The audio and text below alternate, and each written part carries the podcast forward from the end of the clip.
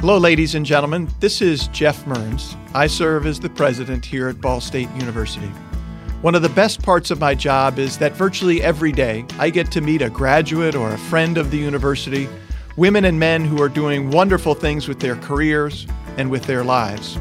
And I realized as I reflected on those conversations that I wanted to share their lives with you. So we've created a new podcast. It's called Our Call to Beneficence. And in this podcast series, I'm going to have conversations with those individuals, our graduates and our friends, and we'll talk about their lives, their careers, why they have dedicated themselves to serving others, consistent with the values that are represented by the iconic statue of beneficence. So please join me for these podcasts. I guarantee you, you will be entertained and informed, and I also fully anticipate that you like me, will be inspired by the stories of these women and men. And you will be proud, you'll be very proud to be a member of the Ball State University community.